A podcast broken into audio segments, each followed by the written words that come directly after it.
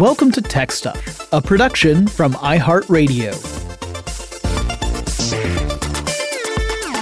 Hey there, and welcome to Tech Stuff. I'm your host, Jonathan Strickland. I'm an executive producer with iHeartRadio, and I love all things tech. And it's time for a classic episode. This episode originally published July 2nd, 2014. It is titled Tech Stuff Camps Out, which I, am sure was metaphorical because I can't remember the last time I camped out. I'm a city boy. But let's listen in. I want to find out what our personal um, opinion is toward camping. Lauren, are you a, are you someone who would go camping? Uh, no. No. I mean, yeah. bas- basically not. Well, it's okay. I've got some friends who are into camping. My roommates are very much into camping. Uh-huh. And it has been suggested as an extracurricular activity to me. And I, I'm not entirely against it, uh, if I had a certain number of creature comforts. Right. Like I would want to actually be within easy distance of a shower if I was going to be out there yeah. within a couple for for more than a couple days. A, a toilet would not be yeah would not be I'm frowned upon. Really fond of bathrooms in yeah. general. I like them. I, I I see where you're coming from, Vogelbaum, on this. We are simpatico when it comes to this. I have camped in the past. Uh, I have gone camping before, and I am also. Uh, I think I've just reached a point where where the the joy of it is outweighed by the inconvenience and, and the uncomfortable factor. Mm-hmm. Uh, I don't do so well if I sleep on the ground these days. Yeah. I don't move so well. I'm celebrating a birthday today as we're recording this yes. podcast. At the age I'm at, I don't bounce back the way I used to. Uh, but hey, happy birthday. Thank you. Thank you. Uh, Noel, I know you're not on mic, but I'm gonna, I'm gonna ask, are you, are, do you enjoy going camping? Noel says he has not been camping since Cub Scouts. So yeah, we're um we're experts on the subject, obviously. he he has stayed in a yurt. Uh, that is fantastic. I I once helped put up a yurt, which by the way is quite the effort. Uh, I used to be part of the Society of Creative Anachronism, the SCA. Ah, uh-huh. there's yeah. yurts aplenty. But um, yeah, in, in general, I don't really do well outside. I mean, yeah, we're we are creatures that prefer the air conditioning, uh, the the shelter from the sun. Um, I'm kind of cave dwelling. I mean, I'm even a little bit translucent, like some of those like deep sea shrimp. Right. So yeah. So so, but we can appreciate why people would want to go camping. Oh yes, nature is beautiful. And the idea of camping is something that really appeals to me. It's just the reality. and, and also to be fair, we all are living in, in Georgia, which tends to get very hot and humid in the summer. That's like your, your prime camping season. And it could be really hard to, uh, deal with that. Yeah. yeah.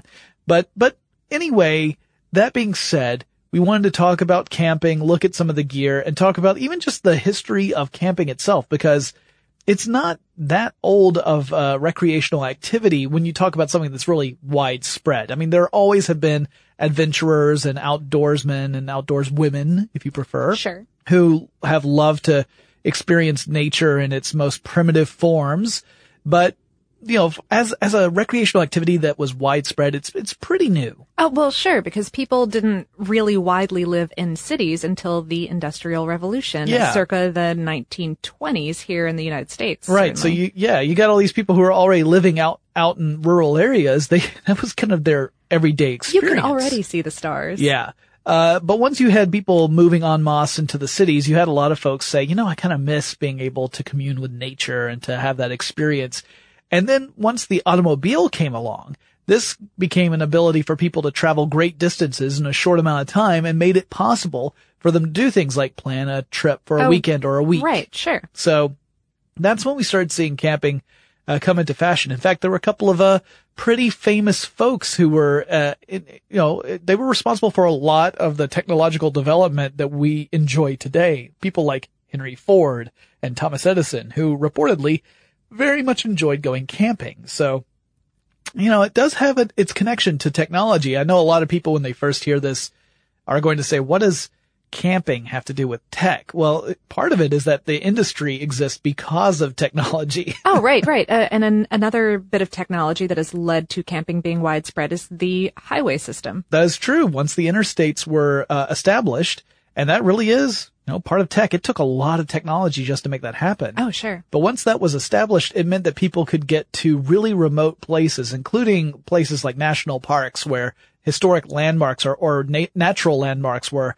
And then you started having these parks establish official campgrounds so people could come out and enjoy that, that park.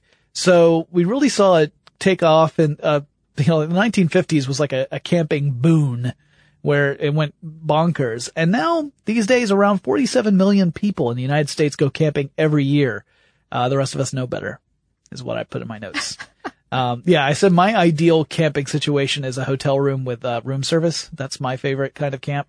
My ideal camping situation is not camping because that's really annoying in first person shooters, you guys. That's true. Keep moving. It's a legitimate strategy. Jeez. All right. So we wanted to start off by talking about tents. Um, you know, it's one of those things that is a basic need in camping. You need something to help keep the elements off of you to maybe protect you either from anything from rain and storms to just the, the bugs in the area, that kind of thing. And basically, you know, they, they haven't changed a whole lot since we started having a whole industry around them. I mean, anything with a basic pole structure and some kind of fabric to be stretched over that Right. structure. And maybe some lines that secure the poles to the ground so that mm-hmm. it ke- gives it that stability. some kind of spike to help secure it. Sure. Exactly. Yeah. So we, you know, That's these are basically it. Yeah, your basic dome tents, your A-frames, walled tents. The walled tents, by the way, look pretty much like a house, but in tent form. Uh, these are all, you know, basics, and you have those poles to give the rigidity and the, the lines to provide the stability. But we have actually seen some development in tent technology over the past to really advance things. One of them is just making them lighter. Uh, yeah, materials science is a huge part of the technology that we're going to be talking about today. Right. And if you are someone who likes to go camping, particularly if someone who wants to go hiking a good distance and then set up a camp, having your gear not weigh too much is a huge issue. I mean, you don't. Oh, sure. Or, or being able to replace the weight that you would have had to devote to a tent with tasty snacks or yes. et cetera. Yes. You know. Because, you know, some of us are not so, uh, so proficient at gathering food in the wild. uh, or are unwilling to eat their weight in MREs. I have yet to find fruit roll-ups growing just freely, so I have to carry them with me. Uh, these are important, important things in my mind. So yeah, this idea of developing lighter material, there's, um, uh, kind of a, a trademarked material, right? Called Cuber, Cuben, sorry, Cuben fiber, C-U-B-E-N, not Cuban as in Cuban Pete. Not that guy. Right. It's the brand name of this type of non-woven fabric, m- meaning that the stuff is made from layers of plastic filaments that are bonded together and then coated. It can be really light and thin and strong, especially compared with traditional woven fabrics, Right. even lightweight plastic ones like say nylon or polyester. Polyester, yeah. Yeah, and then you can also find uh, ultralight tents that use carbon fiber for the the poles that you put through it. So anyone who listened to our carbon fiber podcast, you know one of the things about carbon fiber reinforced material is that it's really really light. So again, you cut down on that weight. You can find some of these two person tents that weigh less than two pounds total with the poles included. Oof. Yeah, I mean this is this is pretty light when you think of this is where I'm going to be sleeping tonight. Uh, now, granted, they also tend to be rather expensive. Uh, the ones that are made out of this material anyway, like the ones I was looking at, they were between fifteen hundred and two thousand dollars. That's a lot of money for a two-person tent. Yeah. But- I mean, there's some serious camping hobbyists out there. Sure. Yeah. There's some who, who have the, the money to spend on their hobby like that. There are other ultra lightweight tents that are not nearly that expensive. Most of them are using other types of material or they might be slightly smaller. Like you might be able to fit two people in it, but you better be really good friends. Uh, cause you're going to be shoulder to shoulder inside that tent, particularly if you're built like I am. but at any rate, uh, it's, it's, you know, that's one of the things we looked at was just the idea of creating material science that will allow you to carry more stuff. Yeah. Now, that's not the only kind of advanced tent we looked at. Uh, yeah, the next one on our list is inflatable tents, and to me, this sounds like you're bringing a bouncy house out into nature. if only that were the case. I, I can just imagine a bear doing somersaults in the air being super happy. That's so cute, except for the part where bears are jerks. Bears can be jerks, yes. Um, this is true. But, uh, you know, to be fair, humans can be pretty big jerks. But no, that's If we not, don't eat our prey from the feet first so that the meat stays fresh. no, no. Uh, we we find far more insidious ways. But True, at any rate, sorry, yes. at any rate, uh, the inflatable tents in this case are not like big domes that you just you know you pull a, a cord and then suddenly it goes whoosh, and then you've got an igloo. It's not like that. Instead, it's a uh, a, a tent that has a frame, a grid-like structure that is made up of inflated inflatable tubes. You use a pump, usually a hand pump or foot pump, to pump it up. And then you've got the, once you've got the frame pumped up, it holds up the rest of the tent. Oh, okay. So, so those inflatable tubes take the, uh, take the role of the poles that you would usually use in a normal tent. Now, uh, the one I was looking at specifically was one called the Cave, which is designed by Heimplanet. They have since come out with a newer version called the Wedge.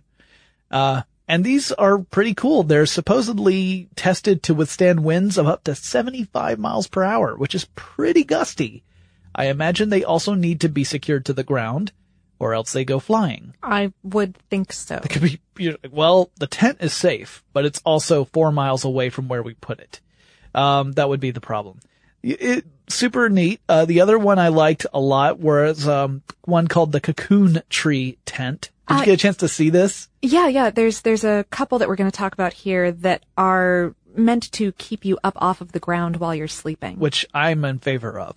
If anyone has ever had to sleep on the ground, even using like a foam uh, pad between Oh, sure. you and the ground, oh, not pleasant. Yeah, these these things are sort of like an an advanced protective hammock. Yeah, you can think of it as uh, the the cocoon tree one looks like a little globe, a sphere, and it has uh, 12 points around the circumference of the sphere. Like you know, if you were to be able to divide it directly in half, right around that line, uh, those 12 points are where you can secure it to various anchor points, usually trees. So six of those uh, anchor points would give it the suspension, as in it would actually hold it above the ground. The other six are what allow it to have some lateral stability, meaning it's not going to flippy floppy left or right. Because Right. obviously, when you get in and out, you don't want it to suddenly tilt and then everything comes tumbling. Yeah, yeah. So so you want to connect it both to the trees and to the ground below. Well, it's mostly to the trees, but it's it's to the trees in different points, so that you just kind of it's kind of like a spider web in that sense. And uh, you can also get, in fact, a net that goes under it in case you are a little worried about your securing abilities. Uh, and you don't actually have to have it suspended. I have seen other versions where you would have a little tripod legs that would hold it above the ground because you can't set it directly on the ground or it would start rolling. And that could be unfortunate. Like if you are an- a restless sleeper and you toss and turn a lot, you could end up in another state. Yeah, that's a hamster ball situation. You don't you don't need that. I, it- I mean, it has its has its charms, but probably not great for camping. But no, this thing is really cool. If you guys haven't seen it, look up Cocoon Tree Tent. It looks really neat. Uh, it it's not light. It weighs 60 kilograms, which is about 132 pounds. So it's really heavy, but it's also supposed to be really sturdy. It supposedly can support up to two tons. Uh, the frame can, not the fabric. Obviously, that would be different. Right. But the frame itself is built so it, and it's made out of aluminum, so it's, you know, super sturdy stuff. And this is really meant more to, uh, put into a, a, a a location, secure it in a location, and then kind of leave it there for a while. Like you can use it over and over and over again over the course of a few months before you take it down. Oh, right. You probably wouldn't want to go to the trouble of setting something this sturdy up for a weekend trip. Yeah, it would be it would be carrying a lot of weight, and I'm sure it takes a long time to set up. I mean, if you're if you're securing this well above the ground so that you have kind of like this canopy view around you, mm-hmm. then that means you have to climb that far up each anchor point before you can even start using this. And so I imagine that uh, this is this is more of a long term kind of project. The tent is three meters in diameter, which is just under ten feet. And uh, you can also, according to the website, outfit it with cooling or he- heating elements for climate control for extreme camping conditions.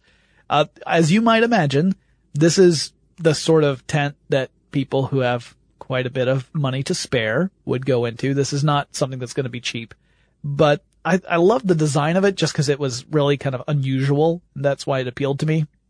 And we'll try and share a link to the website when this uh, podcast goes live so you guys can take a look if you haven't looked at it already. But yeah, pretty neat stuff. Then if you wanted to spend slightly less money, have a little have a, a different way of having kind of like a hammock style tent. There's another company called Tentsiles Tree Tents. Tent style. It's cute. Anyway, the, there, I don't think you're allowed to disapprove of other people's puns. That's. I'm just sad I didn't make it. Um, yeah, no, it's, it's a slightly less complicated. These, they look to me like they would anchor at three points. So the base looks more or less sort of triangular. And, uh, and it makes sense because they actually, the company says that if you buy one of their tents, they'll go out and plant three trees. Oh, cute. Yeah. Cute, so that yeah. would, that would, to me, that would correspond to the three anchor points that you would need. But same sort of thing. Use, use cords to anchor each point of the tent to a different tree. You keep it nice and tense. And then you can get in and out of the tent either through a front door or there's actually a hatch-like panel that you can open up from the bottom, which obviously you want to secure as uh, much as possible before you go to sleep. Yeah. thing- you might wake up uh, during a 12 foot fall to the ground or something. But um, this one is particularly good for people who want to do stargazing or are able to secure it at some really picturesque spot because instead of it being like a canvas or or opaque uh, canopy, it's mesh. So it's meant for you to have a view of the outdoors. Also means that don't be too picky about privacy issues. Huh. Well, and, and also probably that you want to go during good weather. Yes. Yeah. If it's raining, you are probably going to have a pretty miserable time of it. But, uh, it was another one of those that I thought was pretty cool. They, there are a couple different models that they have available and they are less expensive than the, uh, cocoon tree, um, uh, camping tents and also easier to set up. You know, I, I'm sure it takes two or three people to put one of these up efficiently, but it's, uh, not as, it's not as heavy or bulky as the cocoon tree version. We have more to say about camping out, I'm guessing. but first, let's take a quick break.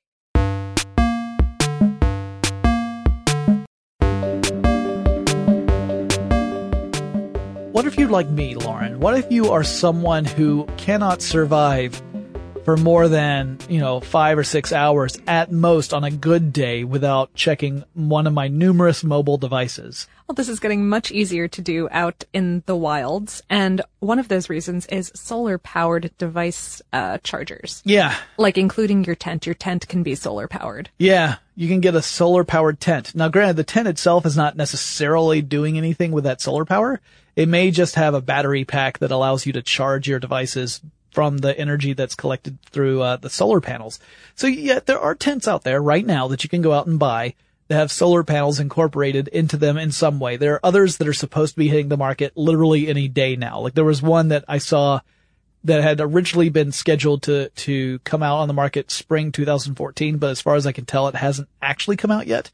Then there are some uh, some concepts. They're not actually products that you can buy. The orange solar tent is the one that I saw pop up over and over. It was a really cool looking design. Uh, it had very swoopy kind of lines to it, so it looked like you know this is the tent of the future. See, it has swoopy lines.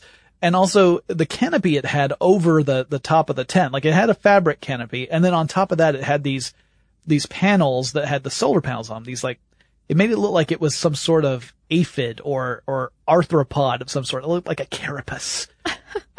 a, a shell, in other words. So it was really neat looking and it had, you know, lights that would light up at night and this, but this was all artist rendering. And it was essentially saying, this is what you could do if you were to build this thing. And they even had like a, a panel that was, uh, on the side of the tent, the inside of the tent, where you could put a, uh, your mobile devices to charge. And it even had a little like touch screen interface of some sort. So really kind of cool. But again, it was all a concept All prototype type thing. currently non-existent. Yeah, the stuff that does exist, a lot more modest, right? We're talking about solar panels that can, after several hours of being exposed to a good amount of sunlight, can charge a simple battery pack, which then could charge your electronics. So if you're going to be setting up your tent in a sunny area, this is going to be pretty useful. It's going Right. to provide you the maximum amount of surface coverage, probably of any of your other gear, Yep. to provide solar. Yeah, because you're not Absorption. like things like if you have, and we'll talk about it in in some other you know gadgets that fall into the same kind of category. But if you have other gear that's maybe portable that has solar panels incorporated into them, you may or may not be leaving it out all the time, right? You may you may need it for something else. Uh, whereas your tent kind of stays there once you pitch it. Sure. So that makes it, you know, uh, attractive. However, it also means that you have to have that tent in that sunny area. If you have it in a shady area, you're not going to get as much sunlight. Um, and if you do have it in a sunny area, if you live someplace like we do, you have to be prepared for that tent to be rather toasty when you're ready to, to climb in at the end of the day. Uh, which so, could be perfectly nice in colder, colder months. Yeah, yeah. I think you could, one thing I would, I mean, if I were designing one of these solar powered tents, one of the things I would, uh, design is a very simple low power fan that could actually vent hot air out of the tent while the, the solar panel is active. Oh, hey, yeah. So some of the electricity can go to charging a battery pack. Some of it goes to running this little fan. It's kind of like, I'm sure you've seen them for cars where you can have these little solar panel things where it runs the, a little fan to blow. In fact, I think we talked about a car yeah. mm-hmm. that does this. So possibly on forward thinking. It might be we do so many shows now. Yes. But yes, we have definitely talked about a car that has a similar concept to it. Uh, at any rate, let's talk a little bit more about other devices that campers use in order to regulate body temperature. Okay. Uh, or, I mean, you know, temperature in general, but sure. they're mostly body temperature. So I'm assuming we're moving away from tents and into the realm of the sleeping bag. Yes. Yeah. So I have, um, mixed emotions when I think back to sleeping bags because I just think of uh, the ones that I had as a kid that were probably a little uh, they were probably rated for a temperature lower than what Georgia has ever seen in the history of ever. Um, or maybe it's just because I would always go camping in like the spring and summer. Um, oh, sleeping bags are rated for specific temperatures. That's true. And, and they, they use, they use a, a standard, an interesting standard, because here's the thing. Temperature when it comes to what's comfortable for a person is subjective by definition right? Sure. So what's comfortable for Lauren may not be comfortable for me and vice versa. So what kind of standard do they use? It's called the European norm, apparently. Yep. And essentially what this is based off of is kind of a, a, a surveyed average of temperatures and saying, all right, technically, if you want to get super general, and keep in mind it's a generalization, women get colder faster than men do, like at a, at a higher temperature. So you can have the same temperature and a man and woman are both in that temperature and the woman's going to feel colder, particularly at night when it's time to go to sleep, uh, than a man would. So the way they do their standards is they, they get a sleeping bag and they essentially test it by saying, all right, at what temperature, what's the lowest temperature we can get at where a woman is going to feel comfortable sleeping in that temperature? And uh, they end up calling that the comfort level. So then they say, all right, well, what's the lowest temperature we can we can set it at where a man will be comfortable inside this uh, sleeping bag? And that one is called the lower limit rating. So you usually see uh, both ratings on a sleeping bag. So one, the comfort level is, all right, well, if it's, you know, 35 degrees is the comfort level, then it could get down to 35 degrees and your average woman is going to be fine sleeping in the sleeping bag. If the lower level is 19 degrees, then it says your average man is still going to be fine all the way down to 19. A woman may be feeling very uncomfortable or at least a little chilly between those two temperatures. But then you also have what is called the extreme rating. And the extreme rating, that's the temperature below which you are in serious danger even if you are inside the sleeping bag. Uh, really, it's based upon the lowest temperature a woman can uh, endure while inside that sleeping bag before saying, I'm getting a hotel room. Call me when this trip is over. or, or getting hypothermia. That and... would also be uh, another case. Yes. Right. So yeah, it's interesting that even though it's a, a quote unquote standard, it's still obviously based on subjectivity. There's not like this hard and fast rule of saying at this temperature, you're going to be absolutely comfortable. It's more like, it's more what they call guidelines. If you want to be all Barbossa about it. but, uh, that is, if you ever see that a, a, a sleeping bag is rated for one of these temperatures, that's usually what it means. Most of them are going by this standard. Some of them may be going by their own kind of, you know, testing facility and surveys, but it's still basically the same thing saying how, what temperature do people still feel comfortable while in this sleeping bag? Mm-hmm. Um, and so you also find sleeping bags that are meant for different types of, uh, of environments. Like there's some that are the higher temperature ones which is usually 35 degrees Fahrenheit or, or higher. And that would be, uh, for things like people who want to go camping in the spring and summer months. Then you might have the multi-purpose sleeping bags that are good for between maybe like 10 degrees Fahrenheit to 35 degrees Fahrenheit. And that's meant to be, you know, a little more versatile so that you can camp throughout the year. And then you have the cold weather sleeping bags, which are usually something between like minus 10 degrees Fahrenheit to 10 degrees Fahrenheit. Um, and that's meant for, you know, if you happen to be camping like in Minnesota in the winter, you know, uh, if you're crazy. Um, some of you may be camping in Minnesota in the winter. I don't really think you're crazy. I would be crazy to do it. But anyway, those are your basic rules, more or less. So if you're ever looking for them, that's what you want to look for. Mm-hmm. And all of these temperature ratings have to do with the, oh, well, again, with material science, with Yeah. what the shell is made of and what the filling is made of. Yeah. Traditionally, it was down of various kinds. Yeah, uh, duck and goose. Duck and goose feathers. Yeah. And these days, a lot of it is plastics. Yeah, you get a lot of synthetics, uh, and you get a lot of um, water resistant or ro- water repellent down. So regular down, not necessarily water repellent, and that's well, it's it's really warm, but it absorbs water Yeah. like holy woe. Yeah. Which means that if you're in a cold situation and your down sleeping bag gets wet, it can become very dangerous very quickly because it might actually be sapping heat away from your body. Li- Like you would be worse off in it than you would be outside of it. And some synthetics are the same way. That's why the water repellent down material has been developed. And, uh, and all of these are called fill in the industry. So if you ever see a fill power rating on a sleeping bag, what that's telling you is essentially how effective the insulation is at capturing heat. And the way they determine this, it's kind of cool. it's called loft, I believe, but the way they determine it is they say how much space would one ounce of this insulation take? So if we, if we get an ounce of it and we just let it be at its its normal volume, how many cubic inches does that take up?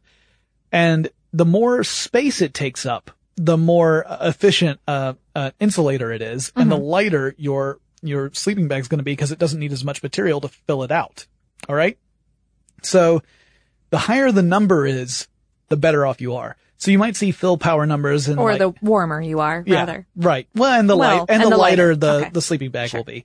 So a fill power number of 600 is going to be uh, that that sleeping bag is going to be heavier than one that's rated at 700, which is going to be heavier than 750 or a hundred. Assuming that you're talking about two sleeping bags that have the same type of fill material in them, because obviously different materials are going to weigh different amounts. But uh, yeah, you want to have the higher number for it to be lighter. And you know, these can be rated for different temperature ranges as well. But that's your general rule about sleeping bags. So most of the time when you're hearing about high-tech sleeping bags, they're usually talking about whatever the insulation material is and whatever the exterior material is and whether or not it's water repellent, how good it is at retaining heat.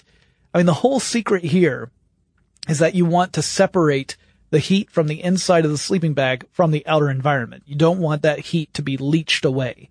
So that's what most of the designs of sleeping bags are all meant to prevent. It's really basic tech, but it's also really important tech. Oh, yeah. All right. What about backpacks? You know, those things that you carry all your other stuff in. You want them to be lightweight, I guess. You do. Um, it could be cool if they maybe had some solar panels Yeah. on them because those, if you're hiking in the sun, Yeah, are going that, to that can be, be very useful. sunlight. I I actually used to have a backpack that had a solar panel in it. Uh, It was not a camping backpack. Uh, the the one downside to having a solar panel in your backpack is that it does take up space. Because that solar panel, I mean, obviously it needs to be connected to something or else that electricity is not doing you any good. Usually that's a battery pack, which is one, uh, bulky and two heavy. Heavy, Yeah. right. So there is a bit of a, uh, you know, that's something you gotta, you gotta weigh, literally. you need to weigh the importance of that element and whether or not, you know, it's really key for you to bring it along. Uh, sure, but you know, backpacks are yet again one of those material science related things Yep. that uh, improvements in the fabric and the structure Yep. of these guys has let them get lighter over the years. Right. Again, really important when you're hiking. So now we're going to talk about the stuff, what you put into said backpack. Like we wanted to take a look at some of the, the incredible gadgets that you could carry with you. And, uh 'cause cause I mean, you know, ultimately when you get down to it, if you're really roughing it, you essentially need a place to sleep, a thing to sleep in to keep you warm at night, and maybe some stuff to help you make a fire. Uh, for our friends who want to know how to make a fire, we have a treat for you. But that's going to be another podcast. So one of the things we wanted to look at was, uh, or what are some of the, the cool gadgets that are available today that can make camping, A lot more comfortable. yeah, maybe more convenient for those of us who just can't let go of our electronic society. And I am mainly talking about myself here. And the first one I wanted to talk about is one that is so cool that I'm tempted to buy one, even though I don't think I will ever willingly go camping ever again. And it's a camp stove. Uh, specifically the one I was looking at, and there are different ones, but the one that, that gets re- repeated multiple times throughout the internet is the BioLite, uh, camp stove. And the BioLite camp stove is cool. It, think of it as a camp stove where you can, you put twigs in it, and then you light a fire, and you use those twigs to help heat the stove, and then you can cook things on top of the stove. You can, uh, get one that has a, a, a grill surface and actually grill on the very top of it So it sounds like a pretty basic portable grill. except that it also happens to have a fan powered generator attached to it so that the heat from the fire will turn the fan, which will then generate electricity, allowing you to charge electronics on your, you know, through your stove. I mean, not on your stove. You wouldn't want to melt them. that would that would be bad. That's don't a do that. terrible idea. Yeah, but you they can, could explode. You can connect a, a USB cord to this uh, stove's power outlet and actually charge your, your electronics while you cook. And it takes about four and a half minutes from what I read to boil a pot of water. And uh, you get about maybe 20 minutes of charging in a typical cooking scenario. So it's not like you get a ton, it's not like you're going to recharge your entire, you know, phone, but it'll extend your battery going a little longer. And, you know, if you're use, if you're supplementing that with other means to keep your stuff, uh, supplied with a charge, you're Oh, good. sure. And every little bit helps, right? Yeah. Um, I wanted to talk for a minute about hand warmers, which are really more chemical tech than straight gadgetry tech, but I, I think that they're really cool. So you've got both single use and rechargeable or multi-use hand warmers. And, and the single use ones are just these little pouches that contain iron powder, water, and salt, which together will react with oxygen when the packet is exposed to air. Uh, It's an exothermic reaction, which means that it creates heat and uh, kind of as a byproduct, in this case, rust. yeah. Iron oxide. Right. Uh huh. And uh, they they usually also contain an absorbent or adsorbent material to to hold on to the water until it's needed in, for the reaction, and also activated carbon to help disperse the heat. Cool. So those are the single use ones. Right. Once you know, once they they they warm up pretty well. Right. But once they're done, they're, They're done, forever. Mm-hmm. Yeah. You gotta, you gotta toss it. You can't recharge that in any way. You cannot. No. The multi-use ones, though, they're really cool. Wait, wait. If you have a hand warmer, how can it be cool, Lauren? That sounds like it doesn't work at all.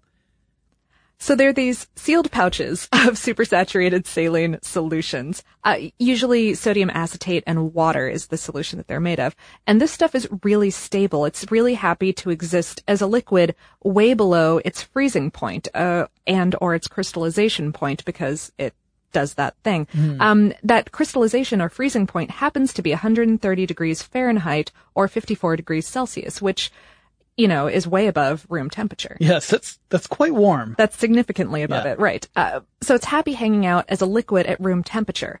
But this pouch that contains it also contains this little disc-like gadget that secrets away a couple crystals of sodium acetate from the rest of the liquid. Oh. And when you manipulate that disc by kind of popping it, the crystals hit the liquid and seed this really quick crystallization process. Now, since a solid, aka the, the crystal, the frozen version of this stuff, is a lower energy state than a liquid, that energy of it going from a liquid to a solid very quickly has to go somewhere. Right. And it's released as heat. Right. Because as we know, you can't create or destroy energy, but you can convert it from one form to another. Right. Uh, and then you can recharge this kind of pack by boiling it in water for, for maybe 10 minutes. You have to melt all of the crystals. Right. And a couple seed crystals will stay in the disc and then you can, So you can just keep using it until there are no more seed crystals left in that disc, and then you might have to get a new one. uh, you can, you can use it until you basically break the bag. Got it. You will never run out of seed crystals That's because the really way that the disc is formed, uh, it will, it will just kind of hide a couple Interesting. When the rest of it gets crystallized. That's really cool. Wow, I had never. Yeah, now I've fallen into the whole hand warmer cool problem. We need to take another quick break, but we will be right back.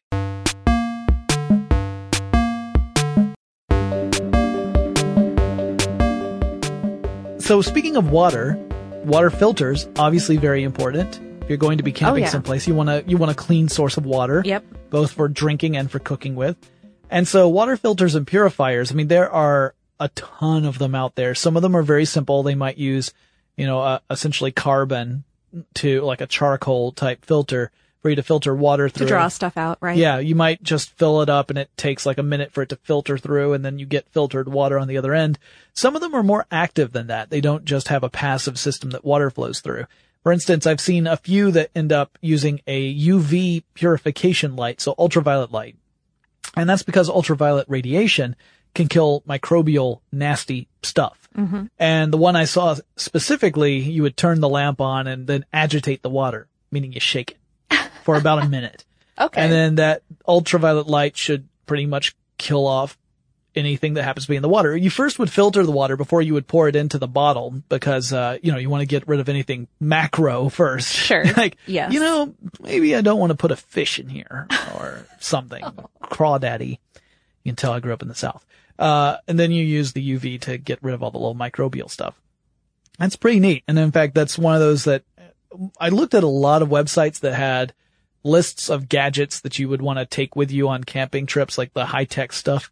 And that was one of the ones that popped up over and over again, presumably, uh, written by people who actually go camping as opposed to myself. Well, uh, clean water is really good. I, you know, another kind of low tech way of doing it is you can always boil your water yeah. For a good long time. It might not necessarily taste great, but at least you've killed off anything that would p- potentially do you harm.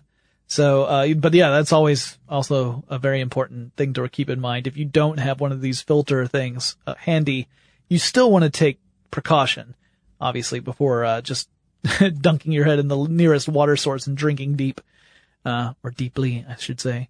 Then we have solar powered charging stations in general. There are a lot that are, you know, handheld. There's some that you end up fanning out in a, I, I've seen one that looks like a, a, like a, a large cell phone and then it ends up having this sort of three panel pedal thing where Oh, you- sure. You yeah. just fold the little bits out. Yep. And then you just put it on some, some surface that is exposed to sunlight and you let it charge. Uh, most of them have battery packs, so you're not charging directly from solar panel to your device. Sure. You are, or you could, but you also can charge the onboard battery. To save it for later. Uh, there's also the good old classic hand crank. Yep. Oh man, I've got one of those actually. Yeah? Uh, yep. I have one of those. It's kind of an emergency radio slash Radio light generator slash kind of generator. thing. Yeah. Sure. hmm And most of those, you give it a good cranking for like 30 seconds to a minute, and then uh, you may. you know, It's pretty vigorous. I mean, you have to do a lot of k- kinetic work. It's it's converting kinetic energy into electrical energy, and you got to do a lot of work in order for you to get even a little bit of electricity out.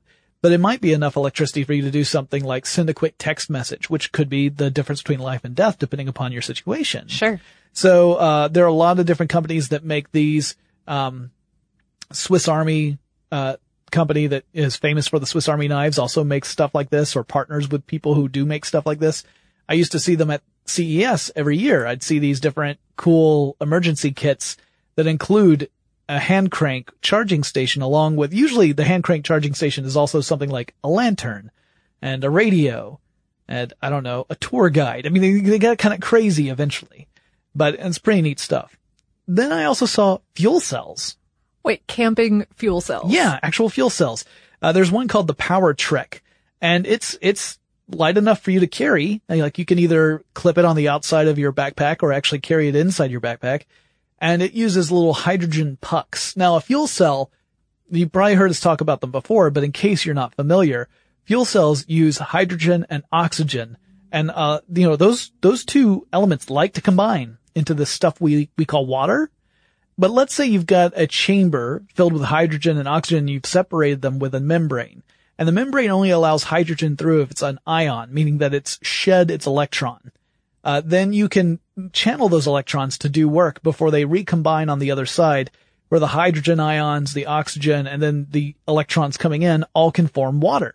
So that's your basic uh, fuel cell. And PowerTrekk is that's basically what it is. The little hydrogen pucks contain hydrogen gas, which combined with oxygen, you get some electricity and a little bit of water vapor as the byproducts, and you can charge your electronics using that.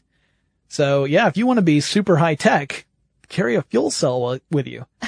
um, and fortunately, the hydrogen oxygen fuel cells can operate at temperatures that are comfortable to us. A lot of fuel cells, when you get into the industrial level, have to be heated up to temperatures that are, you know, not conducive to living for humans. So fortunately, this is not one of those. It would not be a very good camping accessory otherwise. Uh, no. Uh, on the slightly less ridiculously high tech level, camping yeah. showers. I mean, because anyone can construct a shower in a camp by putting some water in a bag and hanging it from a tree and yeah. kind of letting it drip down on you. Poke a hole into the, yeah, uh-huh. the, the, bag of some sort. Yeah. But, but if you want to go a little bit more high tech than that. Yeah, there are a couple of different options. I saw one where it was, uh, one that could fold up into a very small case so that you could actually, you know, carry it in one hand. But then, of course, when you fill it up, you'd hang it from like a tree or something, let it sit in the sun. The sun heats up the water and then you've got a nice warm shower. So you're not, you're not freezing while you take your shower. Uh, but there's another, uh, some other ones I saw where it actually includes inflatable bladders that are inside the bag that holds all the water. So you fill it up with water, you leave it out in the sun, you let it get nice and warm, and then you go and you use like a foot pump or a hand pump to pump up the bladders, the inflatable bladders that are inside this, this bag. To push the water out at you slightly more yeah. vigorously. Yeah, it's like a pressurized a shower. Yeah. yeah. So it ends up being a little bit more of a, a shower experience and not just using gravity to pull the water down. Because, I mean, these days are behind me, but back when I used to wash my hair, obviously um, you wouldn't be able to rinse out something like soap or, or shampoo out of your hair very effectively if you don't have any water pressure. Anyone who's had to deal with that knows what I'm talking about. So that was the way of getting around that. It's, actually a pretty low tech but uh, creative solution to that problem.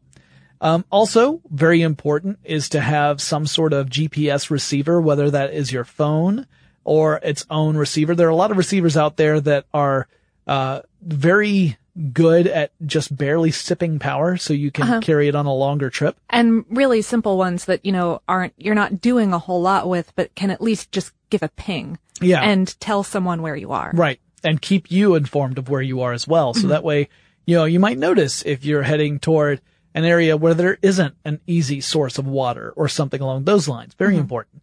Uh, two-way radio is also really important. Usually, uh, you know, I always recommend if people are going to go camping or hiking, to do it with a friend, you know, and also to let people know when you're going to do it. Uh, this is, I did a, an episode on geocaching years ago.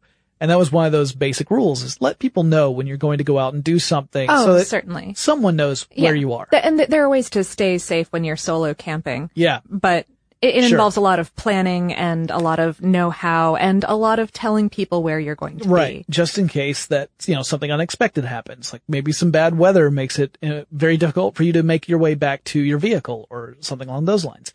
Anyway, two-way radio is very useful. There are a lot of really advanced ones out there on the market now. I mean, back in the day, uh, you would have limited range and uh, limited battery life, but now we've got some that are very battery conscious and can operate up to 35 miles apart if you have a, a good clear line of sight. Um, obviously, if you are in a deeply wooded area and you're both in separate valleys, that's probably not going to be as as uh, effective. But uh, 35 miles is pretty significant, and a lot of them will also allow you to tune into other radio stations, not just a communications channel, but perhaps something like a weather report from uh, the National Oceanic and Atmospheric Administration or NOAA. Uh, a lot of those, in fact, the, the hand cranks that I was talking about earlier, the ones that are often radios and lanterns, a lot of those also have that kind of capability so that you can check FM, AM radio and, and hmm. NOAA alerts. Uh-huh. Very important when you're out there by yourself or even, you know, with a couple of other people. Just to let you know if a storm's coming. Uh, digital binoculars. These are awesome. I, I think, uh, of course, we're all familiar with what they can do from the documentary Star Wars A New Hope uh, when sand people are coming toward you and they're walking in a single file, you know, to hide their numbers, it's important for you to be able to spot them from a long way away. Uh, also, these things often have video recorders in them, so you can look at, you know, interesting wildlife and actually record what you're seeing. Oh, cool. And yeah. some of them have, um, multiple cameras, like two cameras, like you're, you know, essentially it's mimicking your eyes, which means that the images they record are three dimensional. You can play it back in 3D.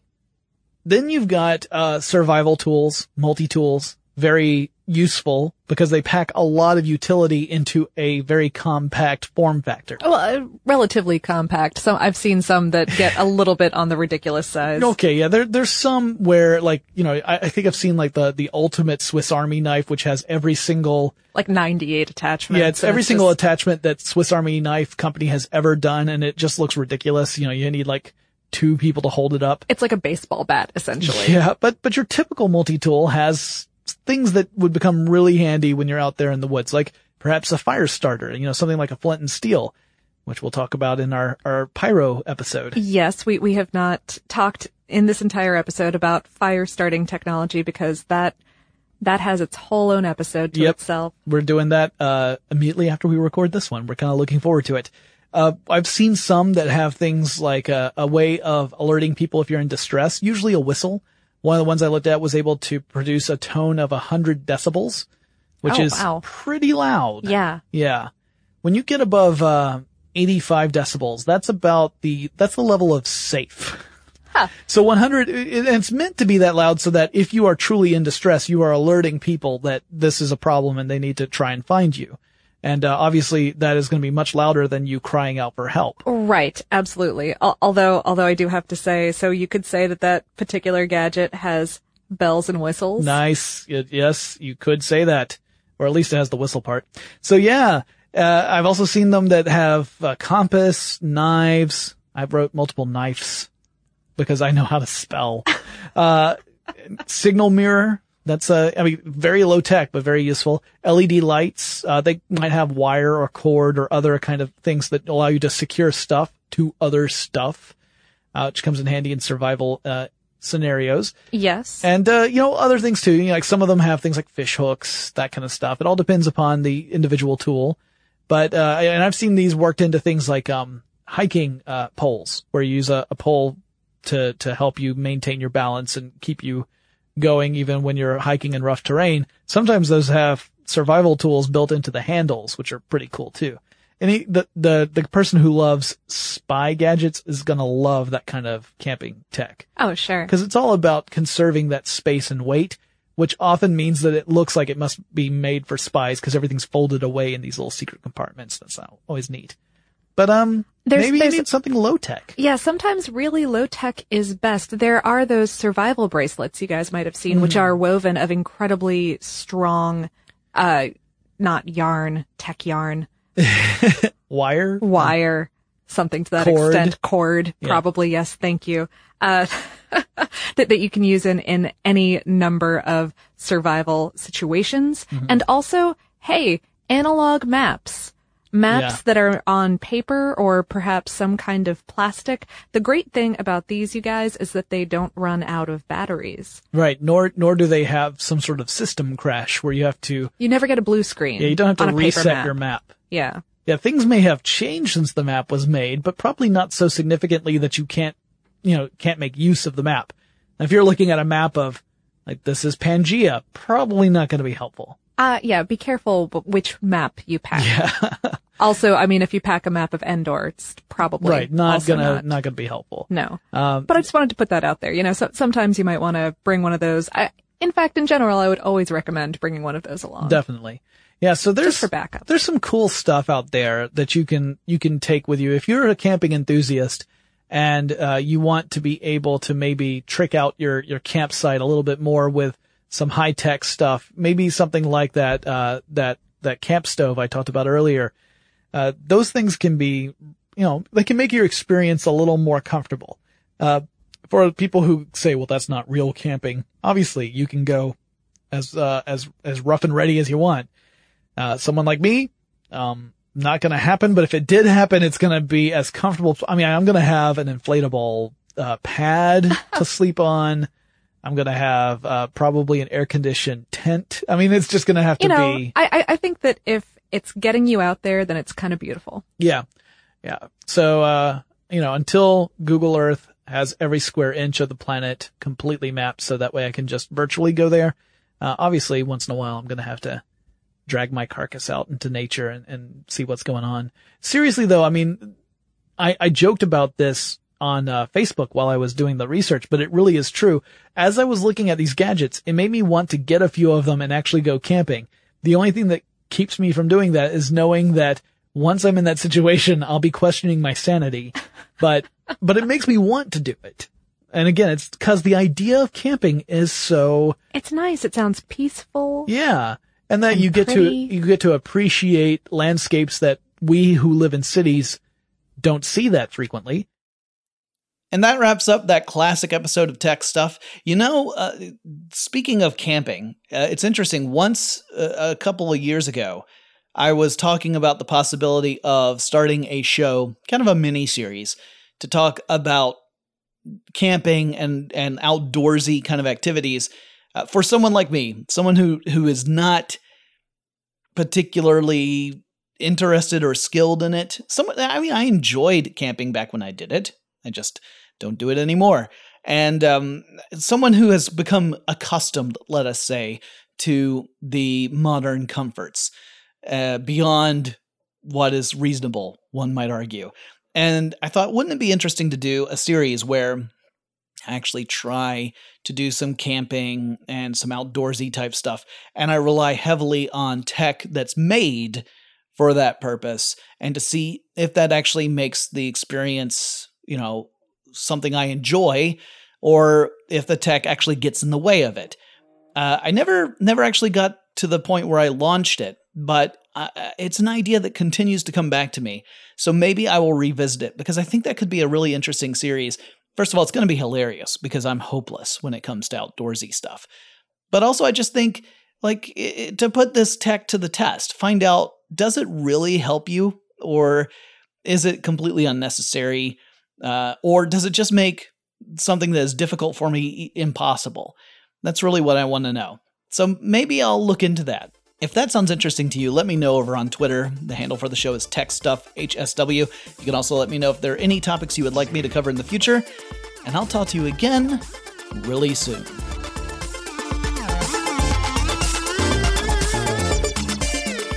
TechStuff is an iHeartRadio production. For more podcasts from iHeartRadio, visit the iHeartRadio app, Apple Podcasts, or wherever you listen to your favorite shows.